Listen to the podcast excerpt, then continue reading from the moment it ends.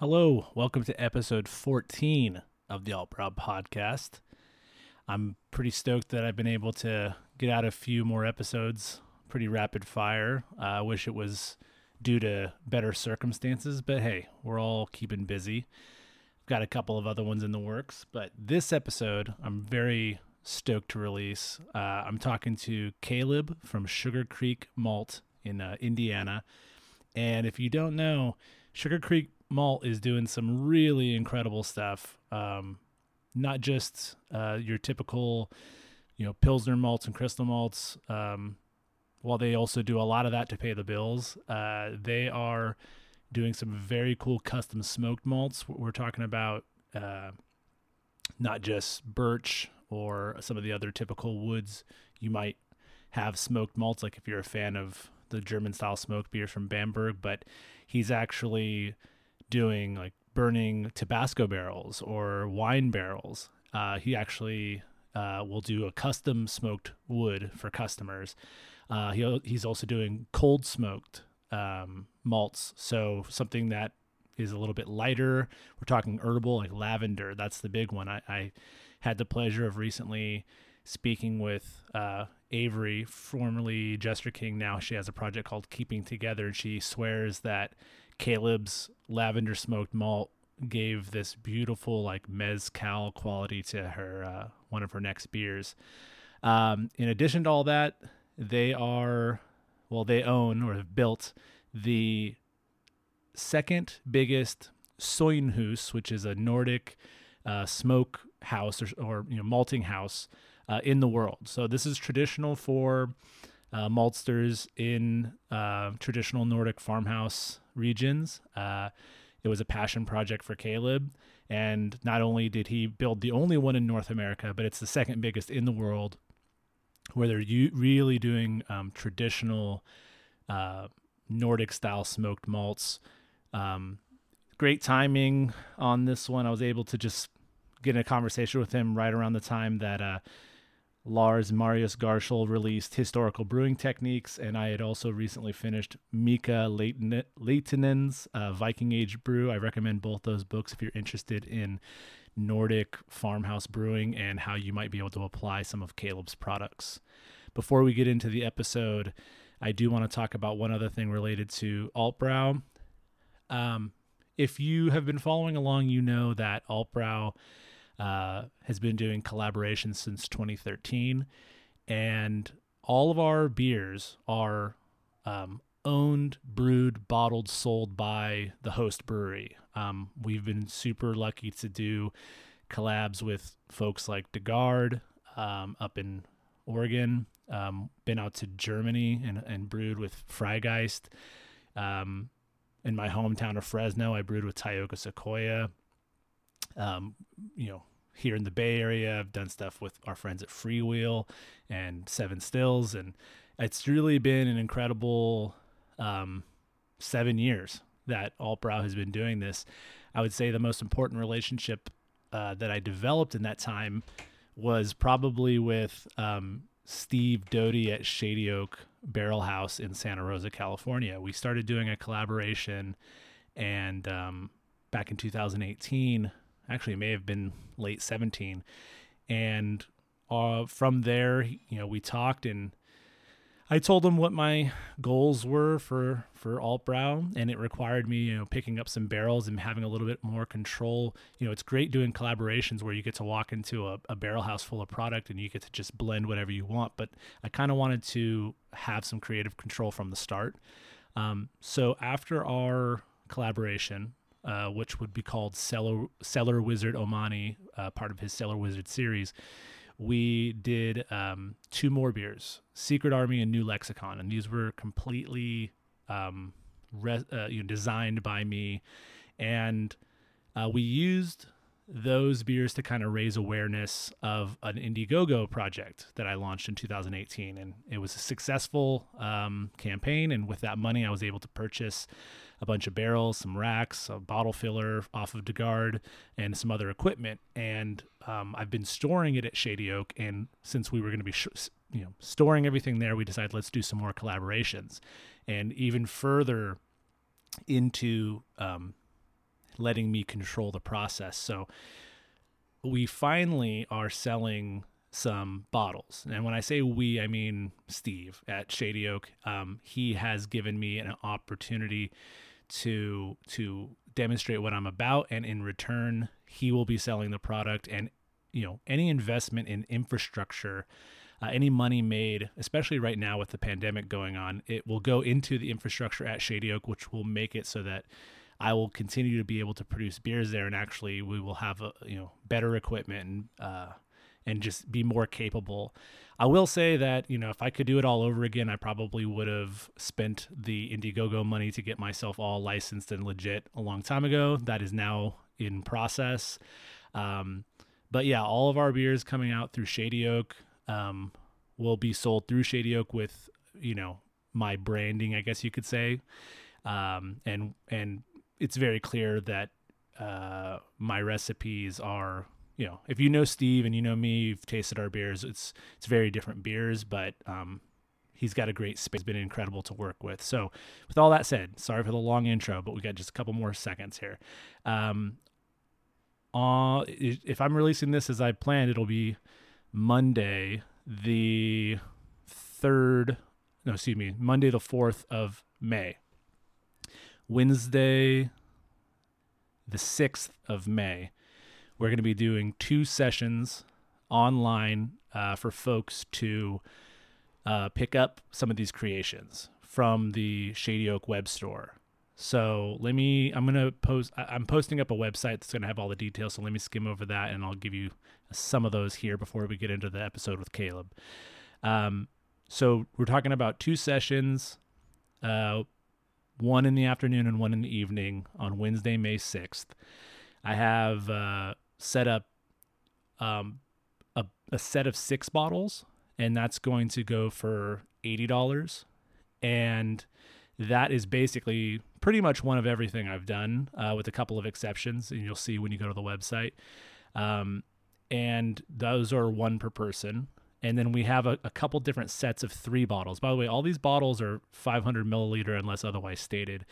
Um, so we're gonna have um, let me see three four th- regular three bottle packages of 500 ml bottles some of them as little as four total available some as many as 24 in that set and these will be two per person. As in other words you can get up to one six pack uh, uh, package from that first thing i mentioned or you, and you can get two of the three bottle packages for up to 12 500 milliliter bottles. That is the limit. More information on the website. Um, also, in the three bottle section is some cellared beers, some 2018 releases, including all three of the original collabs I did with Steve. We're talking about the Cellar Wizard Omani, the Secret Army, and New Lexicon, and those are 750 ml bottles. Those are pickup only, and that will go as far as limits towards the same um, three bottle package limit. So you can pick that up, but we're not going to be shipping that. We'll get, talk about shipping in just a second. We also have a single Magnum, the only Magnum I've done so far, and it's of one of my beers called Sound of the Beast. More info online. We'll have some T-shirts, a couple glasses that are left. Um, yeah, let's you know i am skimming through. Um, the big thing I want to mention is that for pickup orders, 20% gratuity is automatically added, but it, it is adjustable during checkout. So don't get mad at me and say, oh, I didn't, you know, I didn't know there was going to be gratuity added. Well, I'm stating it now on the podcast. I'm putting it on the website, and uh, it is adjustable during checkout. Now, all that gratuity goes to the staff at Shady Oak who have lost a lot of income uh, due to the taproom having to close because of COVID 19. So, any and all gratuity is much appreciated. We've talked about limits.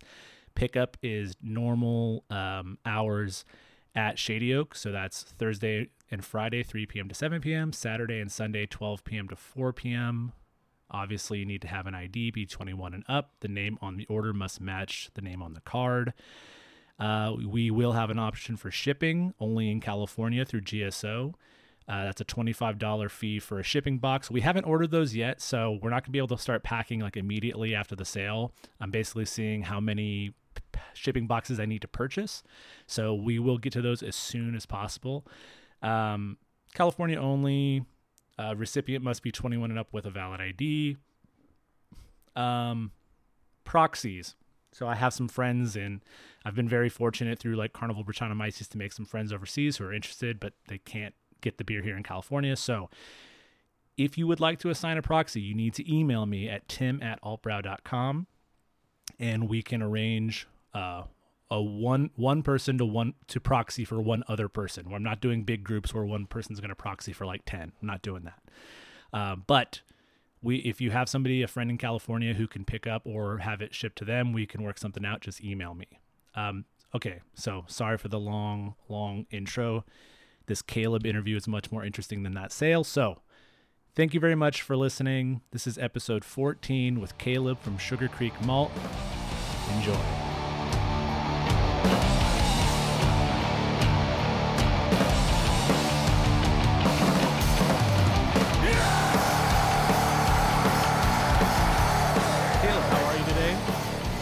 Doing good. How about yourself? Doing all right. Thanks for taking time to to talk to us today. Um, I've been following you on social media for a bit, and I saw the piece that came out in Pellicle uh, that did a. It was a really kind of um, beautiful look at, at the work you do, and um, I, I recommend for any of the listeners who are curious about what Caleb does to check out. Uh, it's a public web publication, I guess you could say, uh, called Pellicle. Uh, do you remember the name of the writer for that piece? Uh, David uh, Nilsen or Nilsen? I can't. I don't remember. Don't know how to pronounce his last name, but yeah, David Nilsen. Yeah. So, um, if could you give us just like a, a little quick summary about some of the work you do and um, the malt you're making and kind of what sets you apart from some of the other malting facilities out there? Yeah. So yeah, first of all, yeah, David did an amazing job kind of capturing the overall atmosphere and the kind of feel that I've. I don't know, just the the, the overall. Um, romance and, and, and atmosphere that we've kind of tried to build here and with, with what we're making. And I just loved that, that article that he did. Um, but yeah, so we started uh, a little over five years ago now. We actually started malting. When we started then, we had one steep tank and one germination floor. Um, pneumatic, you know, not high, high tech, but not old school either. It's kind of the in between. I grew up on a farm um, and we pretty much built most of the things ourselves, most of our equipment and everything. So it's um, it's farm farm tech, farm Right. engineering. So It, it's Um, effective. Uh, yeah, yeah, it, it does the job. It doesn't look the prettiest, but it does the job. So um, it does a good job too. So yeah, we started five years ago with one steep tank and one germination floor. Um, um, started making just base malts back then, just trying to get those kind of dialed in, trying to figure out number one what varieties to even of barley to even, that'll even grow in Indiana because nobody had been doing that since before Prohibition. Um, so and there was no research being done even at the universities of what barley varieties that will even grow in Indiana. Um, so that was a big hurdle for us at the beginning is trying to figure out just what even to grow. Um, once we kind of got that figured out, we really started getting our base malts really dialed in. Um, and after I felt pretty comfortable with those, we then expanded to doing some cold smoked malts. Um, so we built a cold smoker, um, and we have the largest variety of cold smoked malts anywhere in the world. Um, so we'll do anything from any kind of fruit wood, hardwood, you know, the, the normal things that you would think of to things like cardamom or pimento wood or uh, lavender or you know any any herb. Um, we've done all kinds of barrel smoked malts. So we've done bourbon barrel smoked malts, uh, Tabasco barrel smoked malts. You know all kinds of things with that. So that was kind of our our first step out into the uh, the unknown, I guess. Um, playing around with those.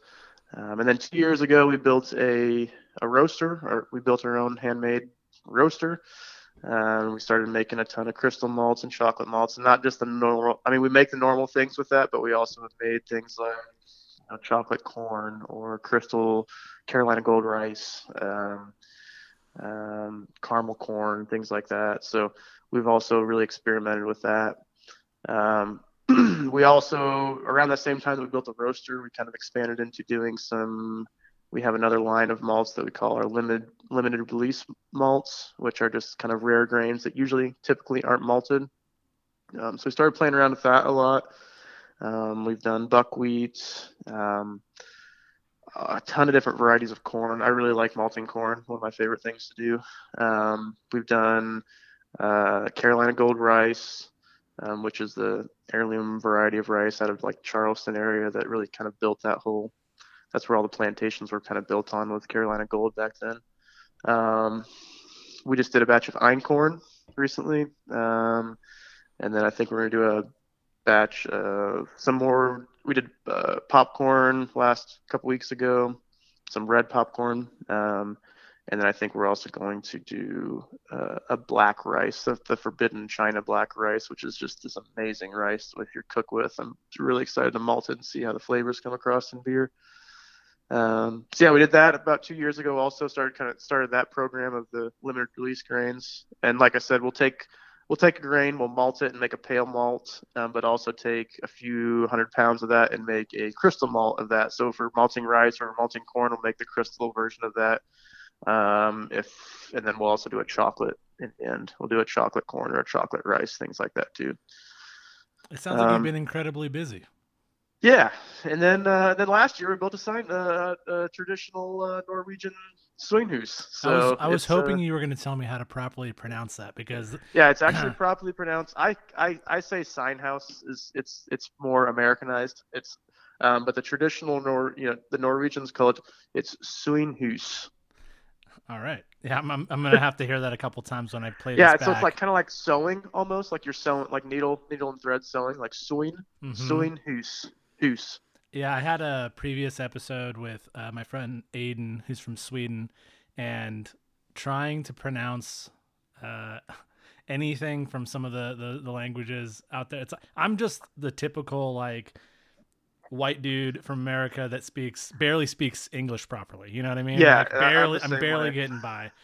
So yeah, I'm the same way. So that's why I say when I go into breweries, it's I kind of feel like a I kind of feel like an idiot when I say Sweenhoos, so I, I just say because when, when, you look at it like the American, if you look at it as a as a English speaker, kind of sign house, you know, kind of makes more sense. So for us, um, when we're trying to pronounce it, so um, so that's kind of how I, I, how I say it, but it's incorrect. But. That's that's definitely the um, I will I'll admit that's uh, the main kind of feature that got me originally interested in what you were doing, and then that was before I knew about all the uh, really cool cold smoke and uh, custom smoke and, and interesting barrels. Like the Tabasco barrel sounds crazy to me, but it was originally the uh, the Nordic inspired stuff. I I just finished. Uh, you know, since everyone has time to read right now. Uh, Damn, you got that book? I'm still waiting on mine to come in. You have I, it? I already ah, finished. So, so yeah, historical brewing techniques by Lars Marius Garshol, and I uh, f- the week before I got that, I had finished uh, Mika Laitinen's Viking Age brew. So yeah. I was ready. I was definitely ready to talk to you, and that's actually how the conversation. Um, just for the listeners, you guys remember? I think it was episode twelve. I interviewed um, Pete and Lindsay from Harvest Roots in Alabama, and we're in a private text group along with Richard Preiss from Escarpment, Charlie Johnson, who was on another episode with me Aiden from Sweden's in the text group, Matt Humbird, and a lot of people are in this text group. And I just, in passing, mentioned that I was just really fascinated with what you were doing. And all of a sudden, I get, I see a, a Instagram uh, private message popping up, and it's Pete setting us up on this blind date podcast, essentially. Yeah, so, it was really romantic. It yeah. was a good blind date setup. So. Yeah, so thanks, Pete. I appreciate the awkward introduction. Um, but yeah, that, that that's definitely what caught my attention. And then I was able to, you know, getting ready for this podcast, do a little more research. And I, and we had talked uh, in you know in that group and with other people. I actually had a phone uh, or a Zoom conference call with Averie from uh, Keeping Together, formerly from Jester King, and she was really. Um, speaking highly of the lavender smoked malt. She said it, it's given her net her her newest beer kind of this like mezcal quality. Yeah. And so you're you're doing all this, and you're also uh, father. You got two small kids, right? Yeah, we've, I've got a three-year-old and a, a one-month-old. So yeah, it's been a little hectic in the last month. yeah, I can only imagine. Yeah, the three-year-old's been kind of my shadow, uh, trying to trying to let mom kind of have her her her time San- with her sanity. The, uh, yeah, her sanity a little bit. So I take him, and he's been working with me a lot the last few weeks. So Yeah, well, again, that that really uh, even more so confirms that. You know, I just want to say thanks for taking time to to talk to me today. Yeah, no problem. Um, no problem. So now that we've kind of gotten into a little bit about what you do, um, I wanted to, you know, I, this podcast we don't get too into the technical stuff. I'm not going to ask um, about specific, you know, um, numbers you're trying to hit, but how, you know, when you're doing these, um, you're doing these very Nordic farmhouse inspired um, old school malting techniques. Um, but at the same time, you are providing uh, malt for like larger companies and for the stuff that's more mainstream malt. At, uh, do you have to compartmentalize at all as far as like one one group of malts is going to be more um, kind of science forward and really hitting numbers that are required, and then some other stuff is you're you're loosening the grip a little bit and kind of looking at it more from an artistic side, or do you feel like it's kind of all it all falls under the umbrella for same umbrella for you? Um, a little bit of both. So for sure, I have like I have two different malt houses here. Um, like no doubt in my mind, there are two different malt houses. We have our production malt house that we make um, close to a million pounds of malt a year is what we've been doing the last couple of years um, of base malts. Um, so we make anything from pilsner to pale ale to a yield, which is like our type of maris otter, like a little bit darker of a of an English pale ale, and then Vienna, Munich, uh, a couple wheats, white wheat, red wheat, Munich, or um, and then rye also. So that's kind of our main production, and that for sure is like numbers, consistency, um, quality, consistency, numbers, all that kind of stuff, and that's more of the science-based side of it. Um, and then, like I said at the beginning here, after I got that kind of those base malts more or less dialed in, um, at, after about a year, year and a half, you know, I've, I've still been tweaking them. You know, um, every year we get new barley crop in, so we always have to kind of start from not from scratch, but kind of re re-examine how we're malting and, and kind of and kind of go from there um, and tweak it a bit. So after we got that kind of um, comfortably where I wanted it to be, then then that's where the artistic side of me kind of started coming out, and that's where the cold smokes started.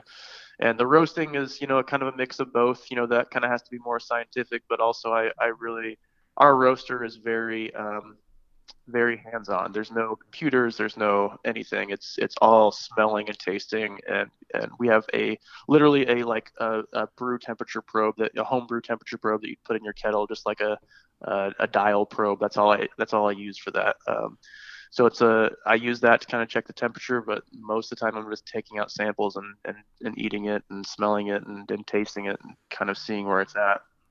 Um, yeah, I wanted to actually get into the um, sensory aspect because I, I watched a video. There was a collaboration kind of um, Nordic farmhouse session. I think you had Tim from Burial and a couple of other folks out there. You guys did like a Steinbier.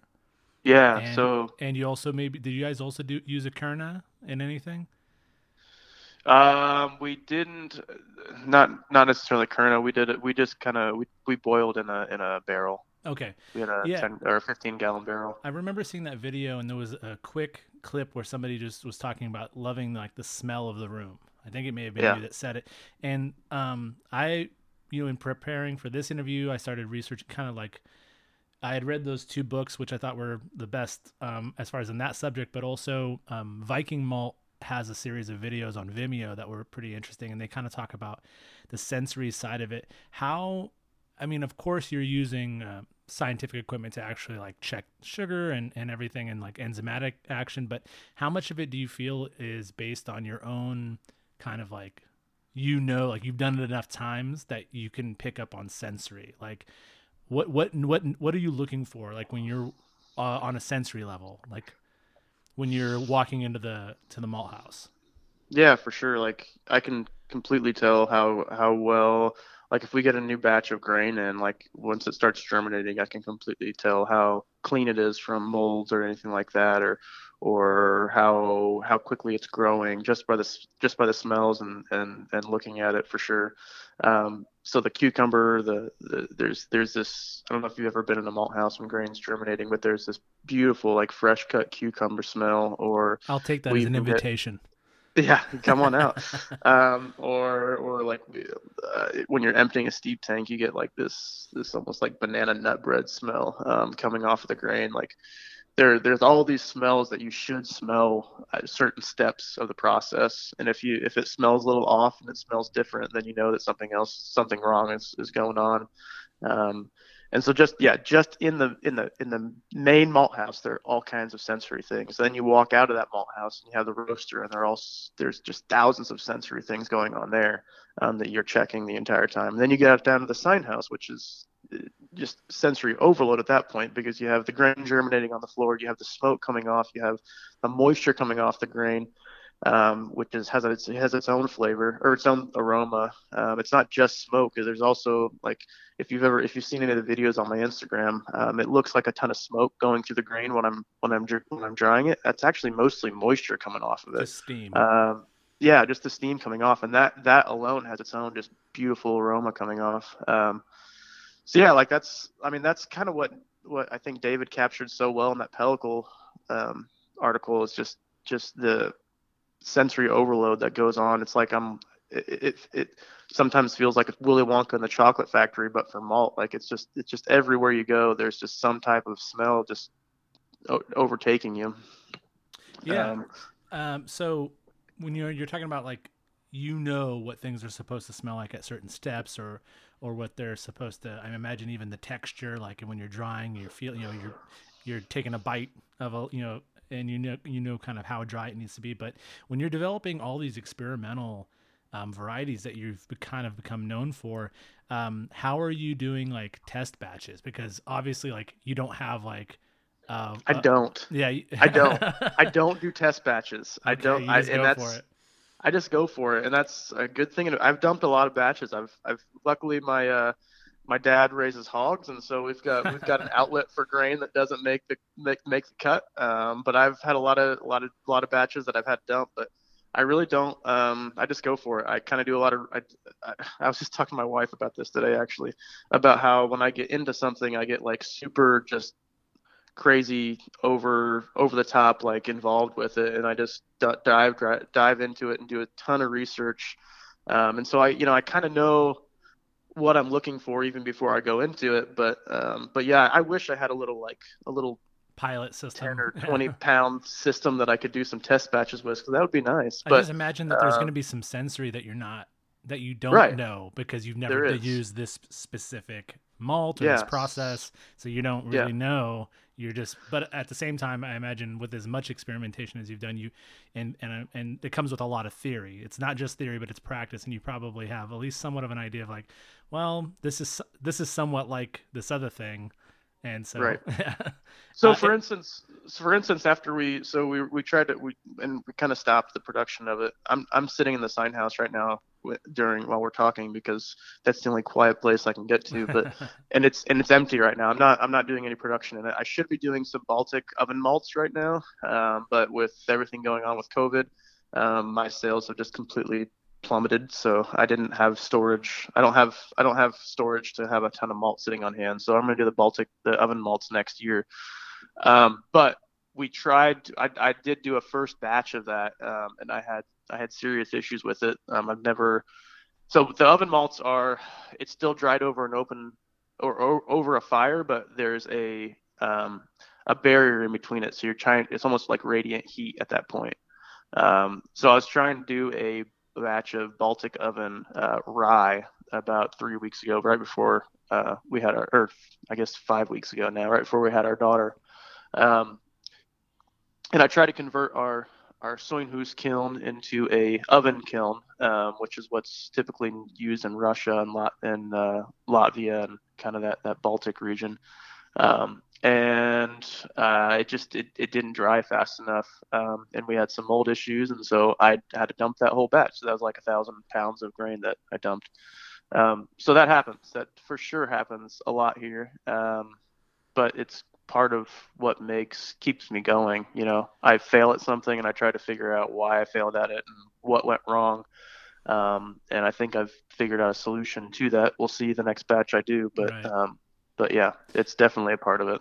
There's a common kind of idea amongst um, funky sour wild ale producers that um, good brewers are definitely always dumping beer. Like if you're not you're not a good wild ale producer if you're not willing to dump a bad batch. Yeah, you Um, have to. Yeah, and so it's it's kind of refreshing to hear that you're taking that same approach. Um, Yeah, Uh, I've dumped a lot. I've I've dumped too many, too too too much grain over the last five years. Right. But but you have to. If you, I can't I can't send something out that I'm not, you know, I'm not I'm not 100% on. You know that that's happened before. Things things slip. Um, you know, as as they do. Um, but in, as much as I can, I'm gonna I'm gonna make sure everything that I send out is is is what it should be. Absolutely. So- Uh, so, where can people find your malt? Because, uh, first of all, tell everyone where you're located and kind of who your bigger accounts are, maybe. But I, I mean, I I was surprised to find out that uh, a local brewery here in the Bay Area um, was using your malt, and in fact, he actually one of the brewers delivered me a growler. So I did not expect to get to tr- try a beer with your malt. Uh, I posted that uh, I was going to be talking to you, and he called me. He's like, "I'm going to give you a growler." Uh, who was it? Uh, it's Fort Point. So Fort Point Oh, Brewing. cool. Yeah, How it's- it? Have you had it? I, I'm about to open it. I was waiting to tell you about it. Uh, so so basically, let me pull up the recipe. It was um I'm trying to remember what we smoked. We did a smoked malt for them. Well, I'm trying to remember yeah, what it was. was it Red Oak? well yeah it was the Red Oak. They yeah. so they they're known well one of their flagship beers is called Manzanita and they've been basically charring logs of Manzanita and throwing them in their mash and I know that they're they're hoping to get some like custom smoked malt I think is the the goal long term but obviously everything's kind of slowed down right now. Yeah. Um, but yeah, they they did. Yeah, let me find the recipe. So Felipe um, is a brewer down in um, San Jose, who him and his wife or a girlfriend partner Wendy have a project called Foxtail Fermentation. I actually invited them out to Carnival Brettanomyces. Uh, I, I help organize the homebrew market uh, event for for Carnival. Oh, cool. And yeah. so I invited them out, and they came out um, last year, and we've become really tight since. He works his day job as uh, is with Fort Point, and he's got his own like kind of um, project in the works. Uh, but yeah, he he hit me up, and uh, yeah, he sent. The thing is, he sent me the recipe. I'm just trying to find it. I know that basically, I know that he they did a blend where they they split the batch and they fermented. Uh, you know, because of the Nordic inspired um, kind of touch that you have on your malts, he uh, split the batch, and half of it was fermented with a Kveik strain, and half Oh, of it cool. was lager, and then at the end of it, I, I believe they just ended up blending it. So Dude, I just did a. I, I I don't know if you saw one of my posts. I did a. I did a raw Kveik lager yeast blend beer, and it turned out awesome. that sounds awesome. I recommend doing it. Just ferment ferment in like lager temperature, but you also get some of that Kveik flavor because Well- you know if Kveik does ferment low, Yeah. it turned out really cool. But anyway, go back to. I was just say four the guys the guys at um Eik & Tid have isolated one of their strains with I believe it's uh, bootleg biology and that's what's become now known as like the Oslo, Oslo. strain. Yeah. And that yeah, and that has, has those some, lager has qualities. yeast, doesn't it? yeah. Yeah. it's interesting because I think everybody of course in the big beer market everyone's like, "Oh, we can turn around an IPA in 2 weeks instead of 4 weeks." Great, but the reality is it's like they're they're miss they're they're they're missing the mark of what what makes these um yeast like beautiful is like Yeah. it's it's not just about rushing it's like it's serving something fresh and it's yeah it's uh so so it was interesting that now we're having a conversation of like a kveik that is cold you know um fermented so it's kind of cool or at I least just- cooler I, I, I was wanting to kind of see what because that that the the brewing tradition of of raw ales and using juniper and all that kind of stuff was widespread through Europe um, back in the day. It wasn't just in North in, in, No. in the Scandinavian countries, and so I was kind of I just wanted to see kind of what maybe that transition from Gruit's and and that style brewing and raw ales to a maybe you know when when the whenever who knows it's it's a mystery whenever the lager yeast kind of mutated yeah yeah mutated what that beer might have tasted like so i did a Mhm. 100% smoked beer um, filtered through juniper branches raw ale but then um, uh, fermented with with a lager and then i also threw i think hornindal in there but it was like a 50 50 55 degrees, something like that, is what I 50 or 55 degrees is what I fermented at, and it, it turned out really cool. Do you So- have a juniper um, species that is is good to use where you are? So we have Eastern Red Cedar, which is obviously not the common juniper, but it is it is um, usable. It's definitely a different flavor from what I we were my wife and, and son and I went to Norway in last October, um, and our juniper definitely has a little bit more strong of a our Eastern Red Cedar definitely has a, a stronger flavor, um, a little more greeny flavor than the common juniper does, but Right. um, it's pretty, but it is close. Um, so that's what I used, and we have like I have about six or seven of those growing here on the at the malt house on the property that we live on.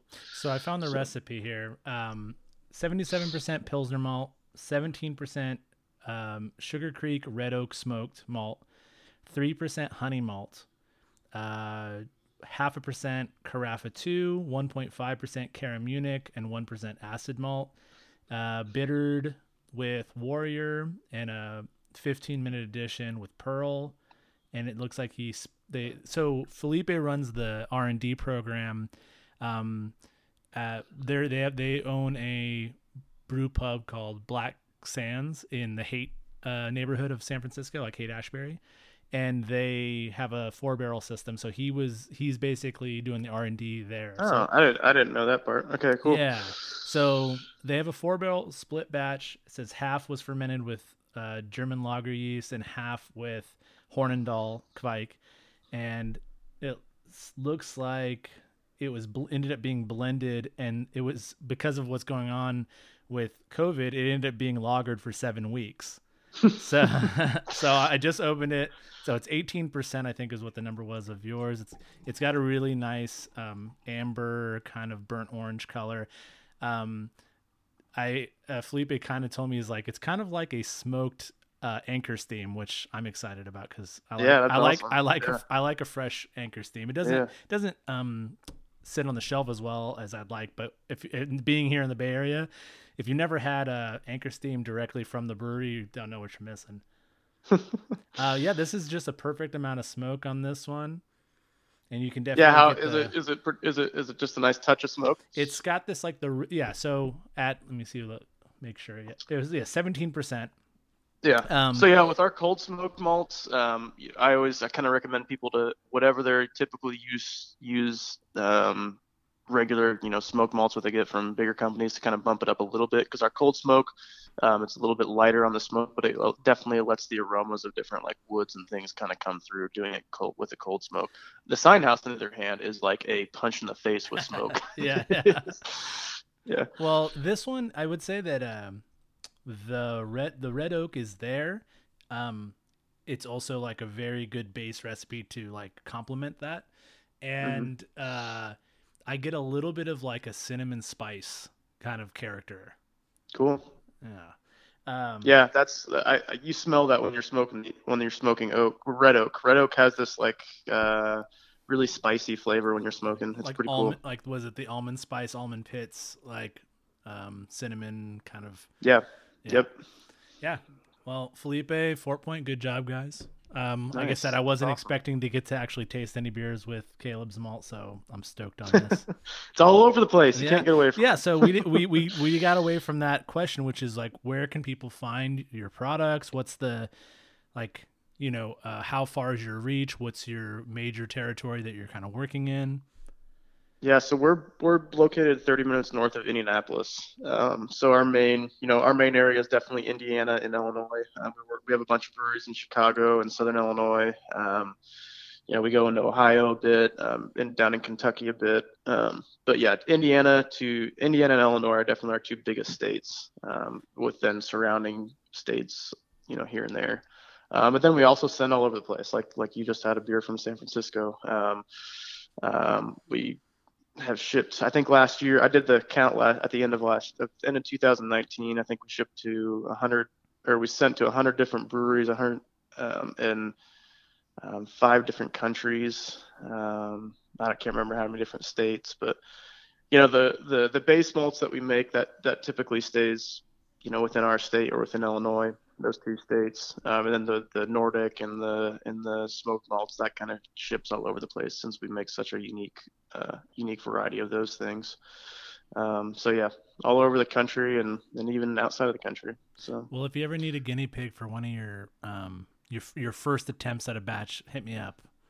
Okay. I'll, I'll yeah, I just made happen. a I just made a bourbon barrel aged uh, chocolate malt, so I might send you some samples. I'm I'm totally down for that. I'm I'm brewing is... I'm brewing uh you know up uh, two to three gallon homebrew batches here in my upstairs apartment in Oakland. It's we don't have uh, backyards and garages uh, in Oakland to to do like five ten gallon batches. So yeah, a, a, a, little a little bit with some local Admiral malt base, I'd be happy. Yeah, I love those guys. Yeah, I've I've been lucky enough to um to do that tour a bunch.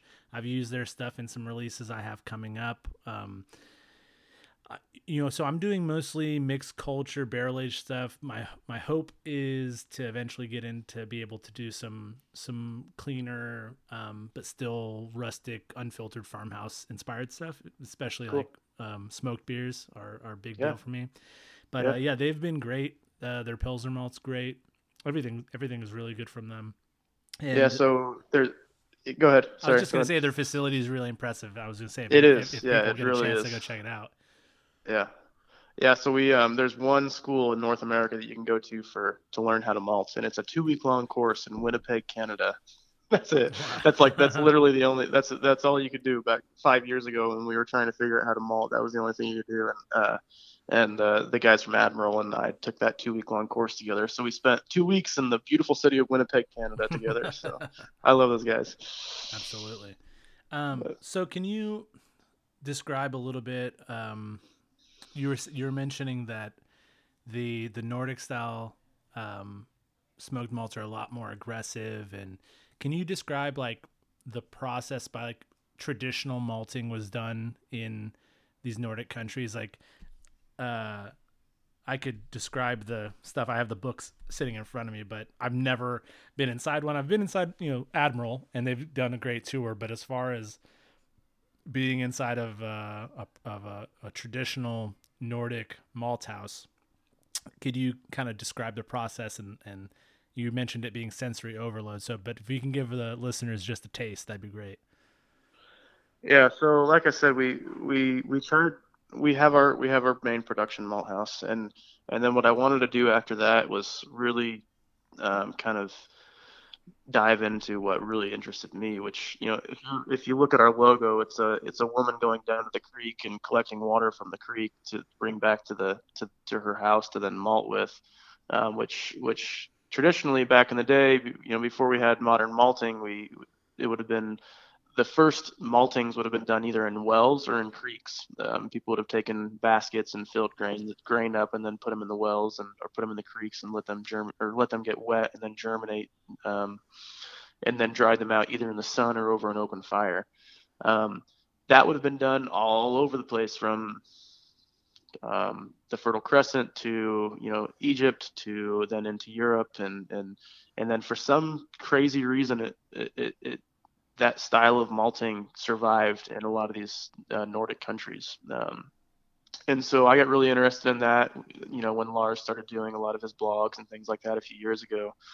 Um, in being on the malt side of it, you know, everybody really got interested in Kveik and, and raw ales and things like that. But being being from the malt background, I got incredibly interested in in the style of maltings that was going on because people want to make these beers that these Norwegians are making, or that the Scandinavian or that the Swedish are making, or you know Gotlandsdricke, or you know whatever style of beer you're wanting to make.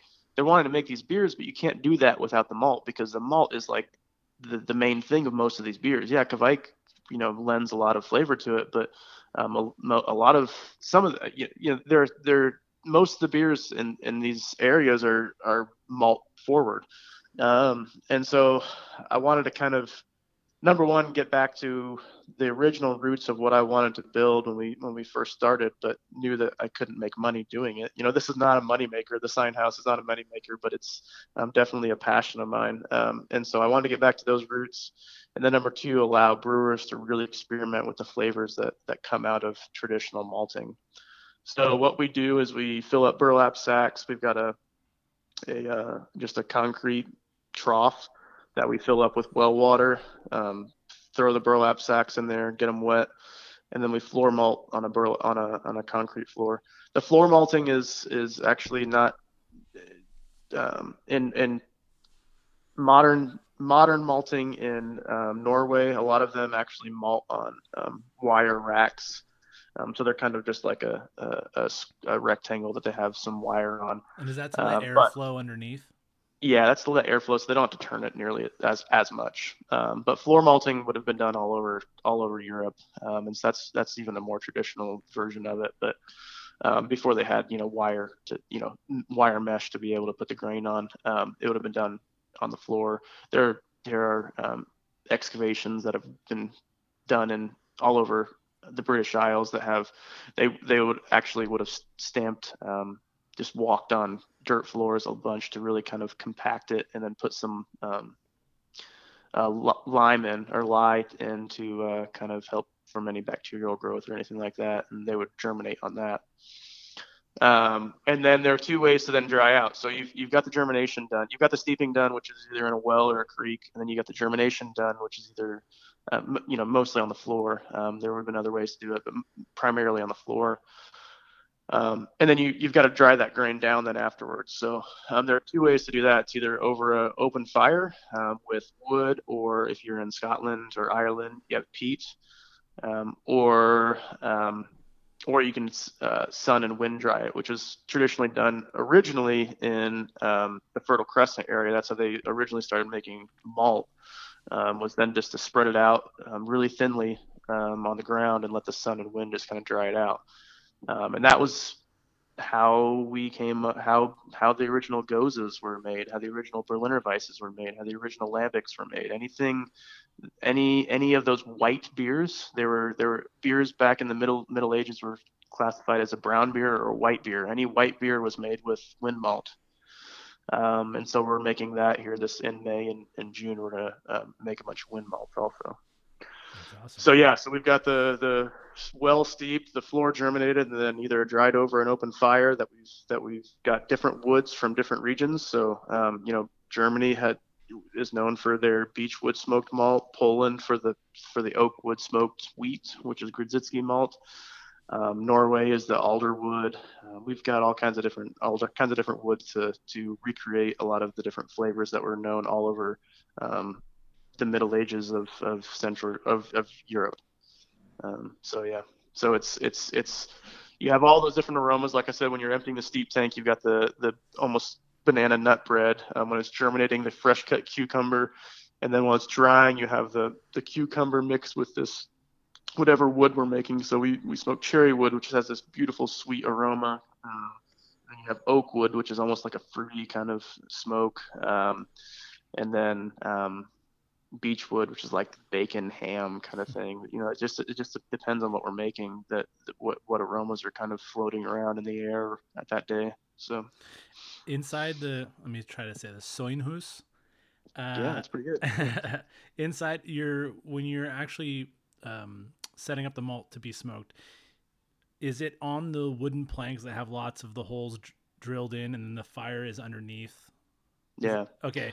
So how often do you have to replace those uh, boards? Because I saw those I saw those pictures in both um, Mika and Lars's book, and I was like, man, that seems like such a fire hazard.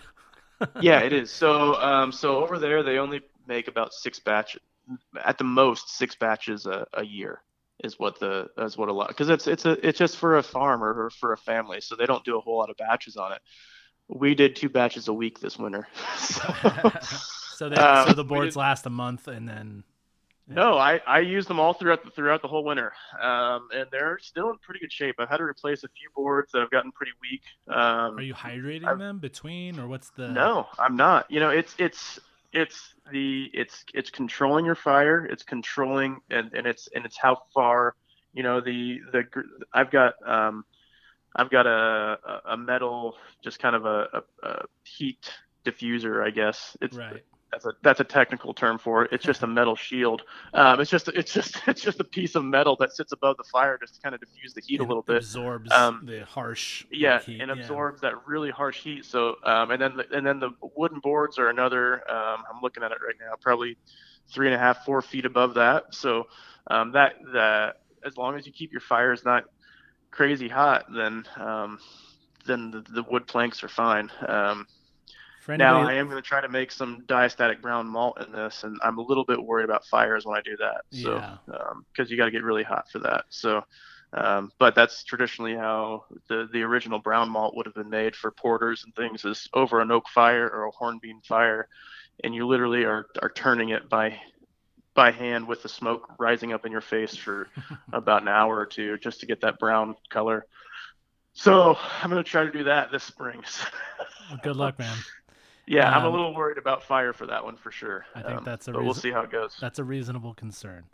Um, yeah. So the last thing I want to kind of touch on before I let you go is obviously um, hops have always gotten the the biggest, the most attention in uh, craft beer.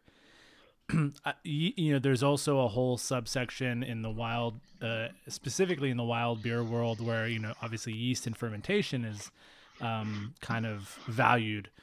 Do you feel like um, there's going to be an opportunity for malt to kind of have its have its uh, time in the spotlight? Do you think that um, the United, you know, the craft beer in the United States is going to um, eventually kind of fall into similar trends as older beer cultures, or do you think we're always going to kind of like try to find something sexy and exploit it? Like, what do you what do you think about like um, malt's position in how craft beer is marketed and sold? Yeah, so five years ago when I started this, yeah, I I 100% agreed with you that that malt didn't nobody cared about malt. Like I would go and talk to brewers and they really had no idea. Like they could tell you any variety of hops and and their alpha acids and all that stuff, but when you actually talk to them about malt and go over a malt analysis, they can't tell you a single thing on a malt analysis. Um, that's changing um, for sure. Um, so I think kind of kind of what I've done here, I've kind of separated. I've got two different worlds here. I've got the modern malt house that's making malt to, you know, make whatever style beer you're wanting to make, and then I've also got this old world malt house that we're making really traditional malts in. I think the the craft beer industry is going to do the same thing. I think we're going to have this kind of split between brewers that are making, like you said, the sexy pastry stouts and and and hazy IPAs and things like that.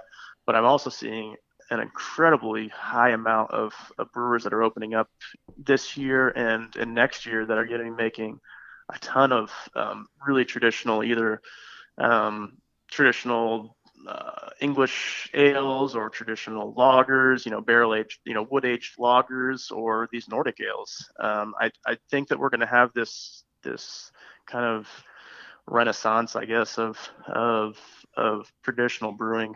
Um, I think we've pushed I think American brewers have pushed the uh, pushed the limits of what what beer is, and I think we need to go backwards now to kind of kind of move forwards. And I think that's happening quite a bit. Um, and I hope you know that's that's what we're that's what my, my goal is is to get a lot of people making good lagers again and, and get a lot of people making these Nordic ales and things like that. So we'll see. I, I'm, I'm really hopeful for it. Two, two or three years ago, no, I wouldn't have said at all. It was just all about the hops. And like you said, maybe some, you know, some guys that are really experimenting with yeast. Nobody really cared about malt, but man, it's amazing. 2019, I, I had so many brewers start reaching out to me about, about uh, making malt forward, really, um, really caring about what, what the malt actually contributes. Um, I just read, as you, as you said, it's pretty common over in, in Europe. I just read a really good article about, I can't even remember the name of the brewery. I just posted it on Facebook, but about a brewery in um, southern Germany in Bavaria, really close to Salzburg, um, in, on the German side, but about how how great his pilsner and his You're talking about Schönramer. Yes. So Eric Eric, Eric Toft Okay, I'm I'll, full disclosure. I was totally lurking your Facebook. I'm gonna add yeah. you now because now it's weird if I don't. So yeah. here's the thing: is like you you posted that article from Beer and Brewing about Eric Toft, who's from Wyoming, and he is brewing at a like eighth generation German brewery called. Schönramer has been my favorite lager on earth and it was one of those things where not not a lot of people had heard about it and I and and I'm not saying that in like a oh I'm ahead of the curve thing it's like no it's just like they're yeah. not a popular right. brewery uh, they I happened to to work at a craft beer spot in like a bottle shop in Sacramento, and we sold their bottles, and I was like, this. I've held every pilsner and every fest beer or helles to that standard. That's um, awesome. And so I found out to find out that American an American was brewing was incredible. But yeah. Um, yeah, you posted that article and I sent that out to like my best friend who's kind of somebody I want like for alt brow long term to be like he's more of a technical brewer. I'm just a fucking home brewer. Um, yeah. I think I have a decent palate and I can blend, but I don't know what I don't know what I'm doing when it comes to brewing.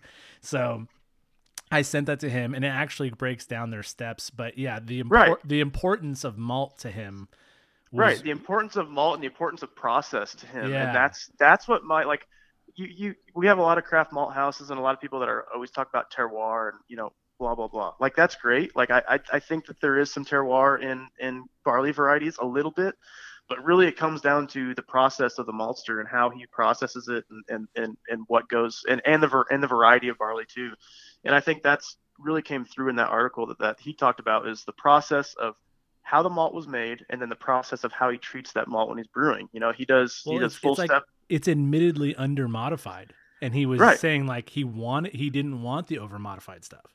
Right.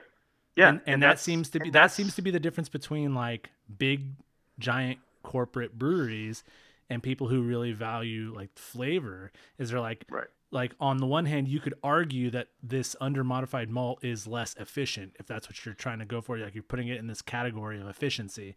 But in reality it's like it's those little i've always felt this about beer especially like farmhouse beer that the little inefficiencies and imperfections that that a brewer has to be really creative to work through is what creates like a really special flavor 100% hundred percent. And that's what I love about the sign house, this the sign house that we built is is it is the most um, in uh, inefficient.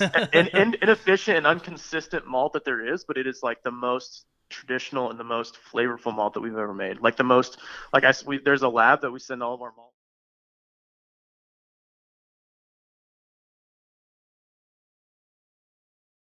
he's at Hartwick College. Aaron MacLeod is like he's the man about. Uh, he knows everything about malt. He he worked in Canada and did um, all the anal- most of the analysis go for all the barley going out of Canada and blah blah blah. But anyway, he does all the analysis for um, pretty much most of the craft malt houses in North America.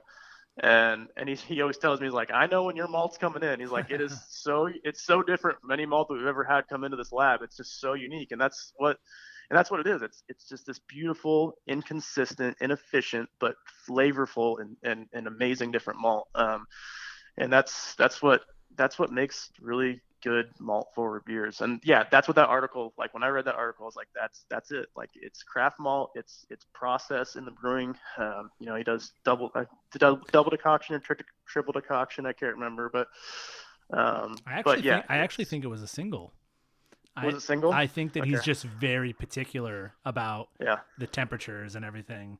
But yeah, yeah, he yeah, the whole process is written down. Check out Beer and Brewing and just Google Eric Toft T O F T or Schönramer. and uh, yeah, they're they're my favorite lager producers. Um, you know, here in Northern California, Russian River uh, makes you know the STS Pilsner, and we and Vinny has said that his inspiration for STS Pils was Schönramer Pils. Yeah. And yep. In that article, uh, Matt Brynildson from Firestone said it was an inspiration. Even uh, Yvan De Baets or de Baets uh, from uh, De la Senne said it was he's like his favorite. That Eric Toft is his favorite brewer. So yeah, check out Schönramer. I'm not trying to. So yeah, and I don't even think they buy. They don't buy your pro. They don't buy your product. But you know what? We're here to promote no, no, no. good beer. So yeah, and that's that's that's why that's why I wanted to bring that up because to answer your question, it's I think I think brewers are heading that way. I think we are going to see a split in breweries. People are going to chase the, the the sexy stuff and make you know the the fruited Berliner Weisses and the and the pastry stouts, and then people and then other brewers are really going to kind of go back to making the really good beers that are that are based around craft you know malt that's made um, specifically for them, which is what craft malt can do um, and then and then the process behind behind brewing that malt. So I think yeah, that's a great way to wrap this uh, interview up. I think that's like yeah. a great, uh, uh, you know, I think that's the point. So yeah, Caleb, thank you so much for taking time. Like I said, you're busy. Uh, you know, running a business. You're a father of two, and uh, I appreciate you taking the time to talk to me today. Yeah, my pleasure. Cool. If you ever get out to uh, Midwest, swing on by. I, I mean, so. I already showed my wife uh, like pictures and videos of your place, and she's like, "Yeah, I want to go." She's a she's a pastry chef by trade, and so just malt kind of serves a different purpose for her, you know. yeah, But Yeah. um, yeah, it's just it's very. I think you're doing great work, and um, I just uh, I think that my you know my whole goal with this podcast is just shine a light on people doing stuff I think is really cool. So cool. um, well, if you come, if you come in a little, you know, t- give give me a few months, but we're yeah, hoping maybe a little, maybe a year.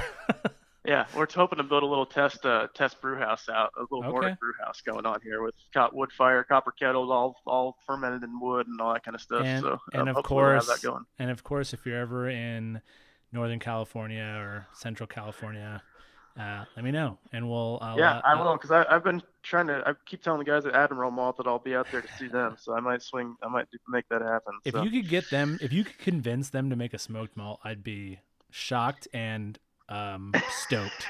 I'd be so stoked. cool, All right. man. Well, it's good Well, talking hey, to you. Thanks, Caleb. I appreciate it. Yep, we'll see you.